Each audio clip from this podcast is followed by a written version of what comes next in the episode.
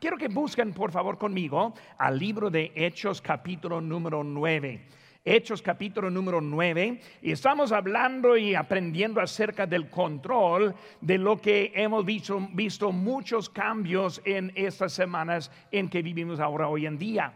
Y por eso ahora quiero estar viendo aquí en, Hechos capítulo 9, cuando tiene su lugar, les invito a que se pongan de pie mientras que leemos la palabra de Dios. Hechos capítulo 9, primer versículo dice, Saulo, respirando aún amenazas de muerte contra los discípulos del Señor, vino al sumo sacerdote y le pidió cartas para las sinagogas de Damasco, a fin de que si hallase algunos hombres o mujeres de este camino, los trajese presos a Jerusalén. Mas yendo por el camino, aconteció que al llegar cerca de Damasco, repentinamente le rodeó un resplandor de luz del cielo. Y cayendo en tierra, oyó una voz que le decía, Saulo, Saulo, ¿por qué me persigues? Él le dijo, ¿quién eres, Señor? Y le dijo, yo soy Jesús a quien tú persigues. Dura cosa te es dar cosas contra el aguijón. Él temblando y temeroso dijo, Señor, ¿qué quieres que yo haga? Y el Señor le dijo, levántate y entra a la ciudad y se te dirá lo que debes hacer. Oremos, Padre Santo, Señor, gracias te damos por esta mañana y el privilegio que tenemos para estar aquí en tu casa. Yo te pido que tú abras nuestro entendimiento y los corazones para recibir del Espíritu Santo lo que tú tienes para nosotros en este día. Señor, gracias por lo que has hecho. En tu nombre precioso lo que te pedimos. Amén. Muy hermanos, pueden tomar asiento. En esta mañana estamos viendo el producto. Y cuando vemos ahora en la Semana Santa, vamos a ver unas semanas para atrás y recordamos las circunstancias que cambió la vida mucho de los discípulos. Recordamos como ellos andaban con Cristo, ellos anduvieron todo contento. Cristo siempre guiando, siempre Cristo siempre bendiciéndoles, siempre siempre haciendo el Cristo de los milagros. Y ahora vemos que en esa semana mucho, mucho cambió. Primeramente vemos que ellos vieron al Señor Jesucristo. Ellos pensaron que ya estuvieron listos para entrar en el reino con Cristo. Bien, bien, contentos en lo que nosotros conocemos como el Domingo de Ramos, ellos llegando y viendo a Cristo, bien contentos, pero de eso llegó la última cena. Y durante la última cena vino ahora las noticias, alguien me va a entregar, dice el Señor. Y peor que eso es que será uno de ustedes. Y ahí están doce sentados después de entrar como el rey, escuchando que uno de ellos mismos le van a entregar al Señor. De eso siguió la crucifixión y luego la sepultura. Vemos ahora también el abandono. En el lapso de simplemente una semana, vemos algo muy cambiado en eso. Vemos que ellos huyeron. Pedro volvió a su vida vieja. Él dijo, ya voy a pescar y con él fueron otros en ese día. El control en sus vidas fue perdido y la razón es porque ellos no entendieron lo que estaba sucediendo. Y hermanos, en nuestra vida, cuando llegamos a tiempo de sin entendimiento, es el tiempo mucho más fácil para empezar a trazarnos más de lo que es el camino de Cristo. Viendo en ese tiempo, pensamos, pues, ¿dónde está Dios? en todo eso lo que está sucediendo. Viendo que no podemos seguir físicamente, algunos pueden estar bien confundidos de lo que está pasando en la vida. Y por eso vemos que fue el caso con los discípulos en ese día. Ellos no entendieron por qué fue crucificado Cristo. No entendieron el camino de la salvación. Y hoy en día vemos mucha confusión en nuestras vidas. Vemos también que el camino para volver a ese control. Ahora Cristo resucitado inició todo. Ya aprendimos el sudario enrollado, significando que viene otra vez Vemos que Cristo en medio de nuestras vidas es lo que nos da la habilidad de volver el control en esta vida. Y luego también sellados por Dios con el Espíritu Santo, por Cristo, por con el Espíritu Santo. Y vemos ahora que están listos para hacer algo para Dios. Ahora, la semana pasada vimos acerca de la fe no fingida y vimos cómo esa fe verdadera y genuina es lo que nos va a sostener en nuestra vida hoy en día. Hermanos, ahora vamos a estar viendo en esta semana el consolador el consolador. Vamos a ver la vida de Bernabé, uno quien fue usado grandemente por Dios. Cuando vemos a Bernabé, vemos algunas cositas en la historia acerca de él. Vemos que fue referido como este uno de los 70 en el libro de Hechos. Vemos también el tercer siglo él fue referido como el escritor del libro de Hebreos. Pues algunos piensan que fue este mismo Bernabé. Él es considerado tal vez también como el hombre Matías, recordando quién fue llamado como apóstol. Algunos piensan que fue también el mismo este Bernabé. Cuando vemos la vida de Bernabé, vemos que fue muy fiel en su trabajo y muy conocido en el libro de Hechos. Vemos también que Bernabé murió la vida, dio la muerte de un mártir. Fue apedreado, dice la historia, mientras que aún estuvo predicando. O sea, en medio de sus mensajes empezaron a echar piedras y él no se paró hasta que no pudo hablar jamás. Hermanos, vemos ahora Bernabé, el producto de este, e, e, e, este control a vida. Primera cosa que vemos, hermano, esta mañana es la conversión de Pablo. Nuestra historia está empezando con algo grande pasando en la vida de uno quien fue el apóstol Pablo. Y vemos el apóstol Pablo que estuvo respirando amenazas.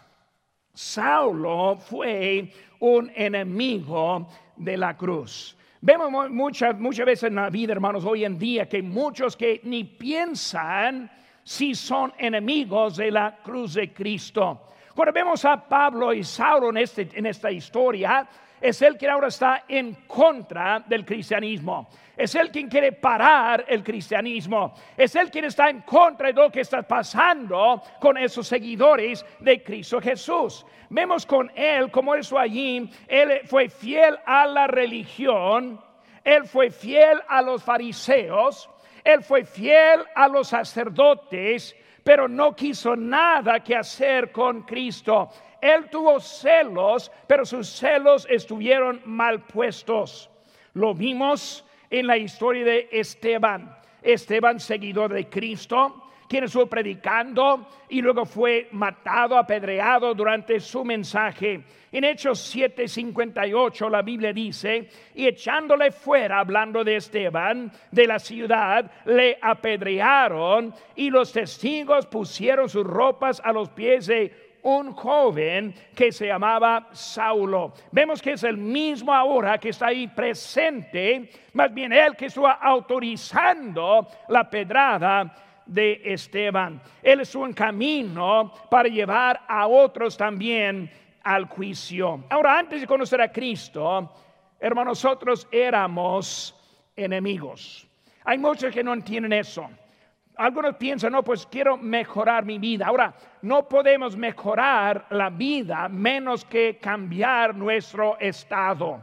Porque cuando vemos que nosotros éramos enemigos, no es simplemente empezar a mejorar, sino que hay que hacer algo para cambiar esa verdad de ser enemigo hasta amigo. Vemos que dice la Biblia en Romanos 10, 5, 10, porque si siendo enemigos fuimos reconciliados con Dios por la muerte de su Hijo, mucho más estando reconciliados, seremos salvos por su vida. Vemos, hermanos, que nosotros siendo enemigos, hay una sola forma para cambiar eso. Lo vemos muy claro en la vida de Pablo, como él de enemigo vino ahora salvación y de enemigo se hizo amigo. Por nosotros entendemos que la única forma para poder ser amigo de Dios es a través de la muerte de Cristo Jesús. Porque vemos que es la manera para llegar. Es evidente en la vida de Pablo. ¿Por qué? Porque ese Saulo de primero, vemos como él es ahora en contra de todo, es uno que ahora está promoviendo lo que hay. Él rechazando la salvación ofrecida y muchos rechazan esa salvación y la rechazan por orgullo. Algunos me han dicho en mi vida, pastor, yo sí quiero poner la fe en Cristo, pero no voy a negar mi tradición. No voy a negar mi religión y se mantienen fijos en lo que tienen. Ahora, Saulo, nuestra historia, él no pudo mantenerse igual que antes. Ese ahora cambió en su vida, en su totalidad. Por eso, si usted es amigo de Dios, es amigo a través de la muerte de Cristo Jesús. Si no es amigo a través de la muerte de Jesucristo, aún es un enemigo de Dios. Dicen Hechos 7:57. Entonces ellos, dando grandes voces, se taparon los oídos y arremetieron en contra él. E, están viendo que él está predicando empezó a tapar los oídos. No quisiera escuchar. ¿Cuántos hay hoy en día que no quieren escuchar el Evangelio de Cristo? Hasta literalmente tapando los oídos, tratando de parar lo que Cristo quiere hacer en el corazón. Cristo es el único camino a la salvación. Ahora él respirando amenaza. Vemos el resplandor de la luz del cielo. Versículo 3.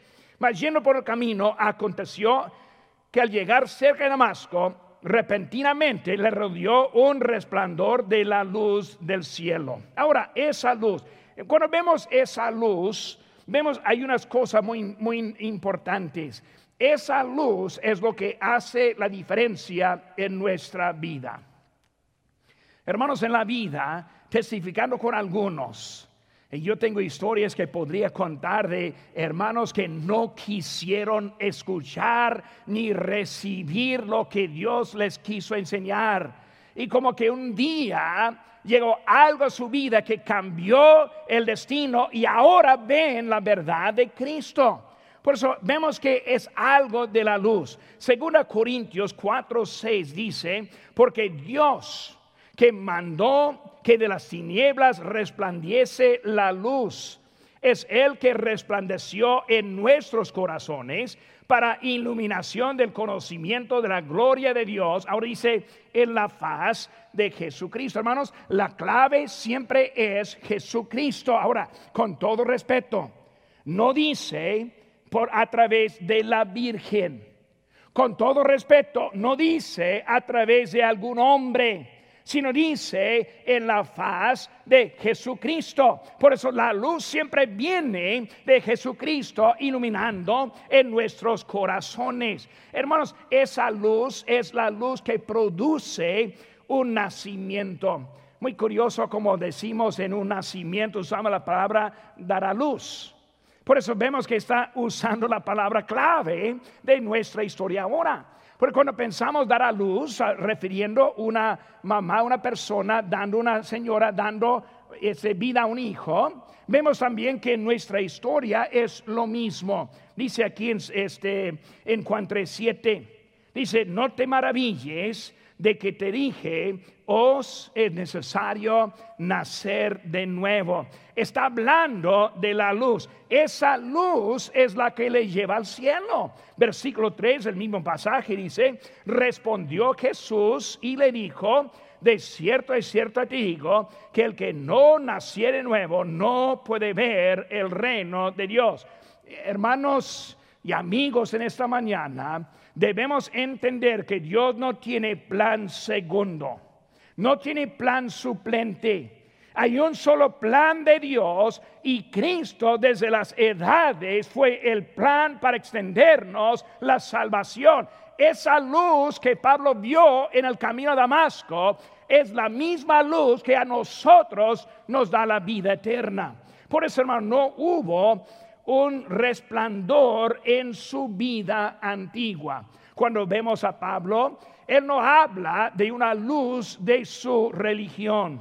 Vemos que no hay una luz de su tradición.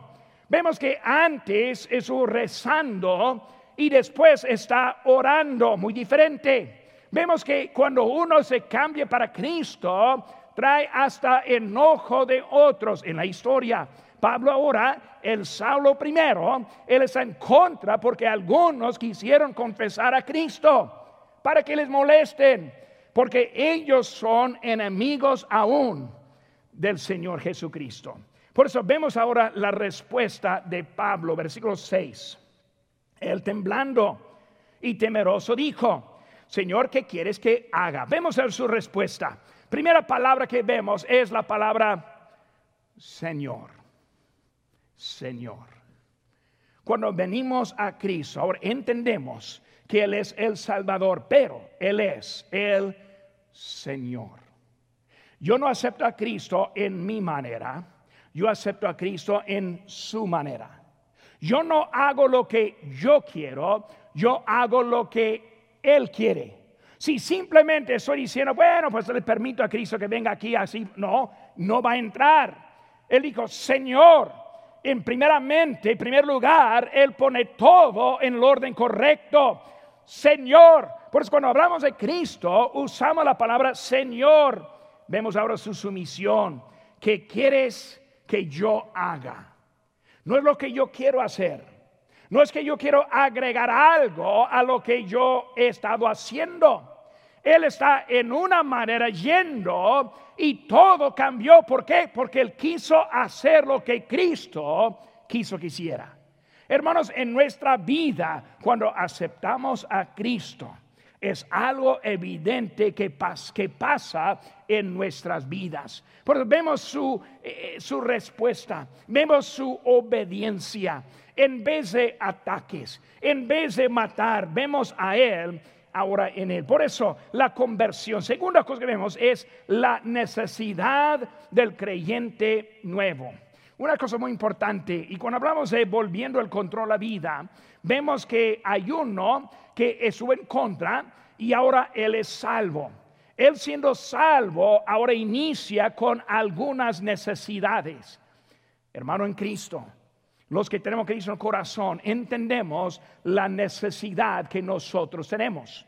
Necesitamos obedecer lo que Dios dice. ¿Para qué? Para nuestro mejoramiento en nuestra vida. Pero vemos aquí en nuestra historia varias cositas. Vemos que esa primera necesidad es dedicación. Dedicación. Pablo fue un incrédulo dedicado. Él defendió bien la religión. Hasta mataba por su religión. Vemos la misma dedicación después de Cristo. Ahora, no mataba a ninguno. Quiso ganar a todos. Hay muchas cosas en este mundo que está demostrando a los cristianos como que nosotros odiamos. Hermano, odiamos a nadie. Amamos al mundo predicamos el Evangelio. Dios quiere salvar a toda criatura y nosotros estamos aquí para extender el amor de Dios a nuestra comunidad. Vemos con Pablo, algo cambió en su vida y la primera cosa fue la dedicación. Hoy en día hay mucha pereza en la vida cristiana. Simplemente no quieren obedecer. Simplemente no quieren seguir adelante. No, pues pastor, yo tengo grisma y corazón y es suficiente perezoso, ah, con todo respeto, perezoso. Debe aprender cómo hacer algo y dedicarse para el Señor. Si vamos a recuperar ese control y tener un producto, una vida, va a iniciar con la dedicación. Enseguida vemos su defensa defensa. Nadie tuvo confianza en Pablo. Lo vemos aquí en nuestro pasaje, capítulo 9, versículo 26, dice, cuando llegó a Jerusalén trataba de juntarse con los discípulos, pero todos le tenían miedo, no creyendo que fuese discípulo. Entonces, Bernabé, tomándole lo trajo a los apóstoles y les contó cómo Saulo había visto en camino al Señor. Vemos que uno ahora está defendiendo a Saulo. Nadie tuvo, confianza. Todos pensaban que todavía es el Saulo de antes. Y hoy en día tenemos esa falla muchas veces en el cristianismo. Alguien pone su fe en Cristo, pero no queremos dejar su pasado. Estoy hablando con alguien hace en esta semana pasada, hablando con alguien quien estuvo contando y no quiso aceptar que hay un cambio en la vida de un hermano. La cosa, hermano, si no empezamos a ayudarles a ellos, ¿cómo van a sacar?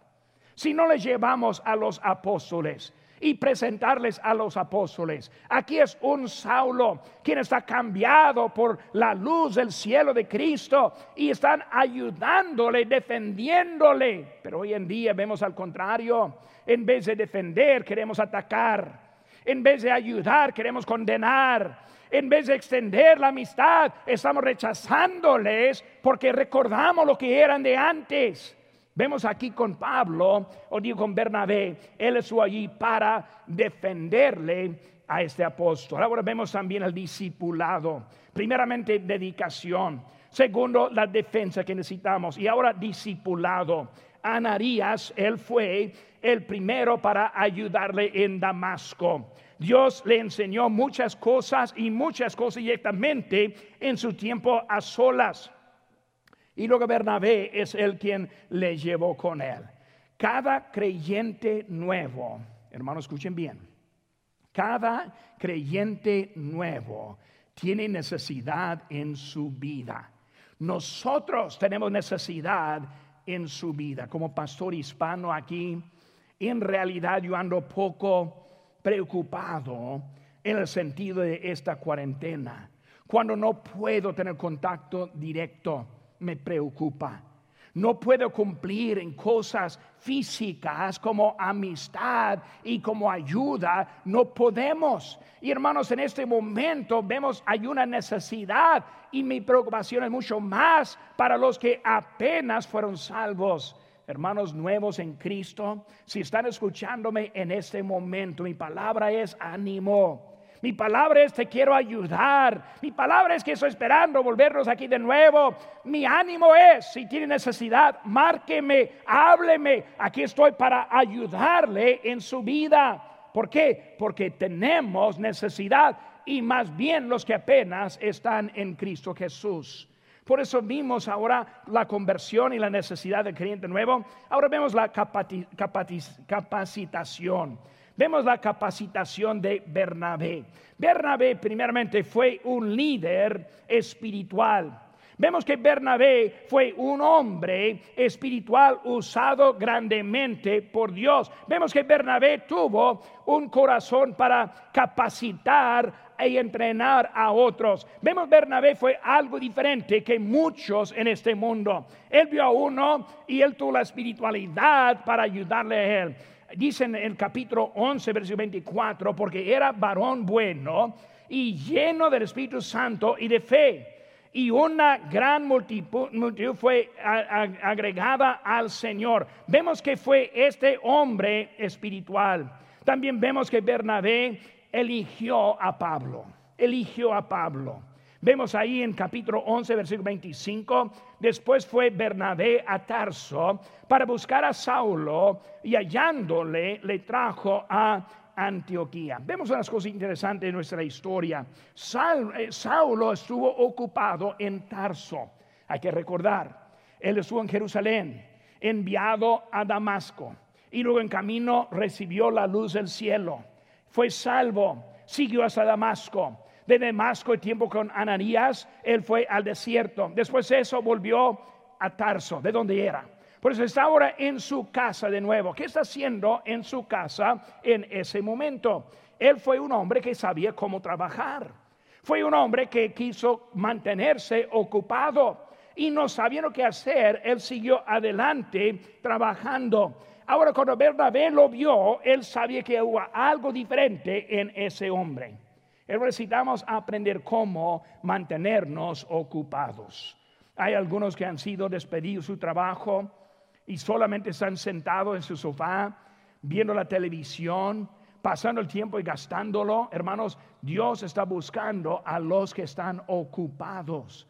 Hay necesidad en muchos lados. Aquí en la propiedad tenemos cosas que, hacer que no tenemos tiempo para hacerlo. Hermanos, lo que estoy diciendo que debemos estar ocupados. Así vemos a, este Pablo o Saulo ocupado. Vemos que la entrega del liderazgo. Ahora vemos que Pablo está llevándole y él escogió a él y ahí andan en camino. Y vemos ahora que es Bernabé quien está capacitando al apóstol Pablo. Imagínense, hermanos, ser la persona capacitando eh, eh, al apóstol Pablo.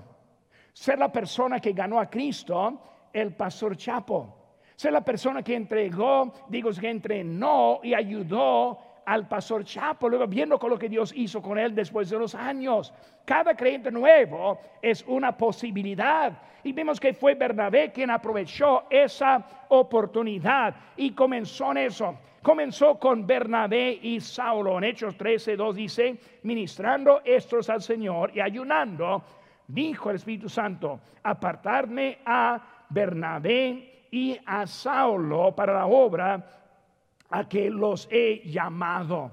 Vemos que salieron como Bernabé y Saulo. Pero algo pasó en, los, en el tiempo que anduvieron. Dios empezó a mover la mano sobre el apóstol Pablo, hace que cambió algo en él. Dice en capítulo 13, versículo 9. Entonces Saulo, que también es Pablo, lleno del Espíritu Santo. Su nombre cambió. Versículo capítulo 15, versículo 35 dice, y Pablo y Bernabé continuaron. Vemos lo que pasó en ese proceso.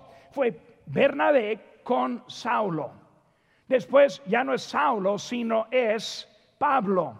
Y ahora es Pablo y Bernabé. Vemos ahora que Bernabé estuvo dispuesto a entregar a Pablo el liderazgo. Algo muy importante que vemos en la vida de ese hombre de consolación. Cristiano, ¿a quién está capacitando? Es el trabajo del pastor. Yo recuerdo ahora en Guerrero, Chihuahua, uno llamado Raúl Mayorga. Ahora está trabajando, en, guiando la iglesia que dejamos para atrás. En Omochi, Sinaloa, hermano Alberto Murillo Podemos ir a Mazatlán, hermano Gilberto Galvez. Vemos que Dios usando, pero hermano, necesitamos capacitar y estar dispuesto a entregar. Es el trabajo del pastor, es el trabajo del maestro del grupo de crecimiento. Dice la Biblia, 2 Timoteo 2:2, lo que has oído de mí ante muchos testigos, esto encarga a hombres fieles que sean idóneas para enseñar también a otros maestros. Ahora es el tiempo estar viendo, observando. ¿Para qué? Para capacitar a los que están ahí. Es el trabajo de, los, de las hermanas espirituales, dice la Biblia en Tito 2, 3 y 4. Las ancianas asimismo sean reverentes en su porte, no calumniadores, maestras del bien, que enseñan a las mujeres jóvenes a amar a sus maridos y a sus hijos. Esa palabra anciana no refiere a la edad, refiere a la madurez espiritual. Y las hermanas tienen esa habilidad de ayudar a las más jóvenes como andar en su vida y como deben. Es el trabajo de los cristianos maduros. Última cosa, hermanos, en esta mañana. Vemos ahora el corazón de Bernabé. El corazón de Bernabé. Vemos su nombre, significa consolación. Y cuando hablamos de Él, Él tuvo deseo para las cosas de Dios. En Hechos 4:36 dice, entonces José, a quien los apóstoles pusieron por sobrenombre Bernabé. Vemos que empezó José, no, ese nombre no, no se aplica. José no describe quién es. No, mejor poner el nombre Bernabé, porque Bernabé está mostrando quién es este José. Y hermano, nuestro nombre en nuestra cultura siempre ponemos nombres que no significan nada. Pero cuando vemos a Bernabé fue puesto por su corazón, su corazón. Hoy en día hay muchos que están en contra de traer sus ofrendas a la iglesia. Piensa que somos codicios, codiciosos por hasta aceptar la ofrenda. Hermanos, es una manera para que nosotros recibamos las bendiciones de Dios muchas veces el mundo no entiende, no comprende, pero hay verdades que son importantes. Vemos la consolación. Él consuela a los que están en necesidad.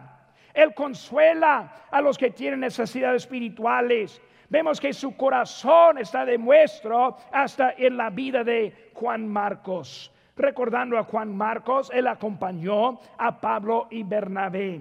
Recordando la historia, Juan Marcos los dejó y volvió. Y cuando Juan Marcos quiso volver, el apóstol Pablo no tuvo confianza. Él dijo, no, él no está listo para ir con nosotros. Pero fue Bernabé que dijo, no, sí está listo, yo quiero llevarle. Y por eso fue una disensión hasta que se dividieron Pablo y Bernabé. Bernabé llevando a Juan Marcos y Pablo llevando a Silas. Porque vemos que ese Juan Marcos fue algo que pasó en eso, pero vemos más adelante en la vida que el apóstol Pablo dijo, ahora Marcos tiene provecho para mí también. Y él aceptó a Marcos otra vez en el ministerio. Hermanos, es resultado de la vida de Bernabé. Vemos su corazón, vemos su compasión.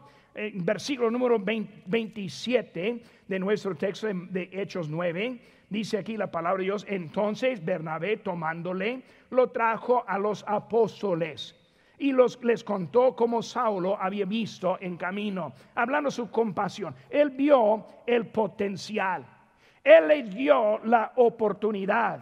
Él no creyó en las opiniones de otros. Él tuvo compasión para ellos. Y luego vemos también su cuidado. Buscan conmigo, hermanos, poco más adelante su Biblia, capítulo número 13, Hechos 13.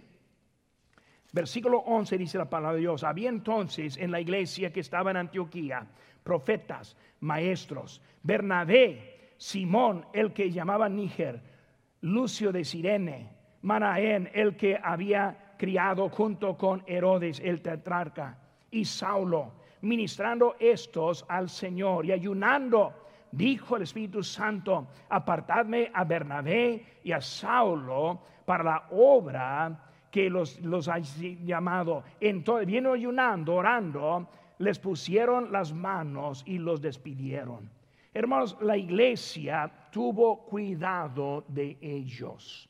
La iglesia, vemos la lista de hombres, incluidos es Bernabé y Saulo. La iglesia tuvo cuidado. Hermanos, hoy en día, en esta mañana, yo sé que hay dificultades. Yo sé que hay inseguridades. Yo sé que hay cosas que faltan a vida. Hermanos, yo, yo estoy orando. Tengo cuidado. Márqueme, hábleme. Yo estoy dispuesto para escuchar y ayudar como podamos. Hermanos, queremos tener cuidado al rebaño que Dios nos ha dado. El varón de Dios tuvo cuidado de ellos. Vemos ahora que Pablo y Bernabé saliendo fueron a iniciar iglesias, fueron para confirmar iglesias, fueron para ayudar a los más jóvenes como Timoteo y otros. vemos que ellos quisieron ayudar a los más jóvenes con ellos. Hermanos, todo es para la salvación de la humanidad. Cristo vino a la cruz del Calvario, dio su vida para darnos la salvación, menos que ese mensaje esté predicado para nada sirve. No se quedó en Jerusalén, sino ahora vemos que está saliendo para ir a otras partes también. Cristo nos ama. Cristo quiere que nosotros tengamos la salvación. Volviendo el control. Tiene el producto en la vida. Vemos su conversión. Su conversión fue el principio. Su necesidad fue cumplida. Fue capacitado y luego el corazón. Hermanos, esa mañana les animo a que sigan adelante.